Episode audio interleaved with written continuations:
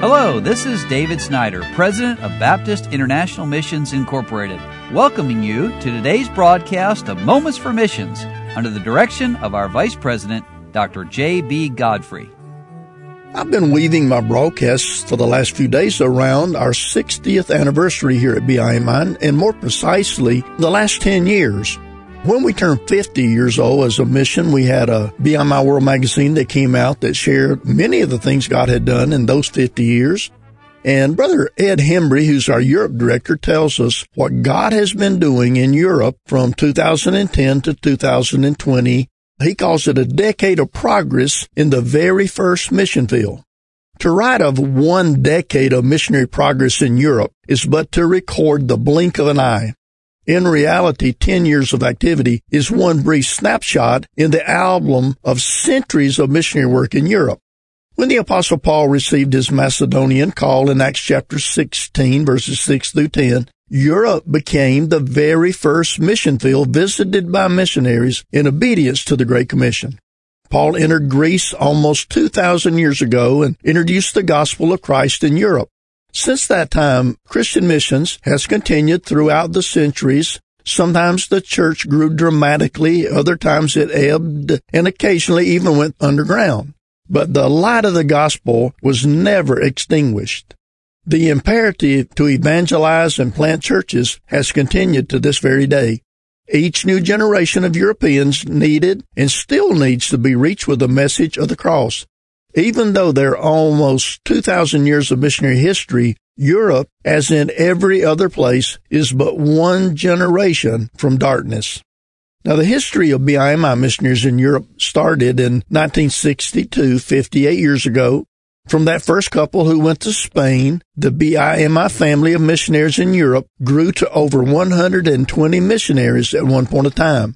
Thousands of souls have been led to Christ. Hundreds of churches have been started and turned over to national leadership.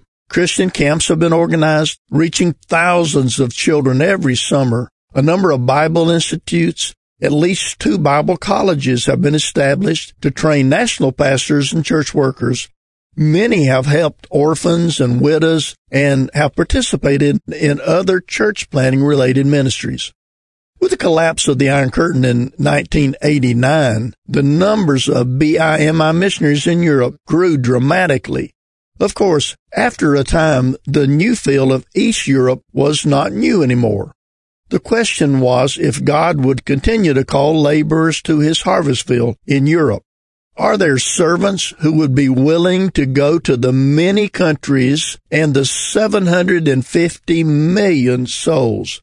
Would churches still feel the burden to support missionaries to Europe? I sincerely praise the Lord that the answer to all of those questions is yes. God is still calling laborers. Christians are still surrendering and obeying His call. Churches are still sending and praying for and supporting missionaries to European countries. Exciting things have been happening in this last 10 years. Let's talk about one of them. We have seen several second generation missionaries go back to their fields. Ukraine, Ireland, and Romania have received ambassadors of Christ who are the product of their parents' ministry.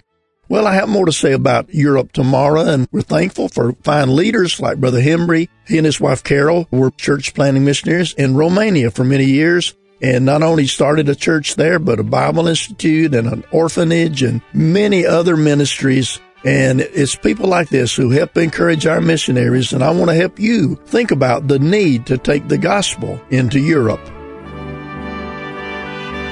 You've been listening to Moments for Missions. For further information, please write to BIMI, P.O. Box 9, Harrison, Tennessee 37341, or call us at 423 344 5050.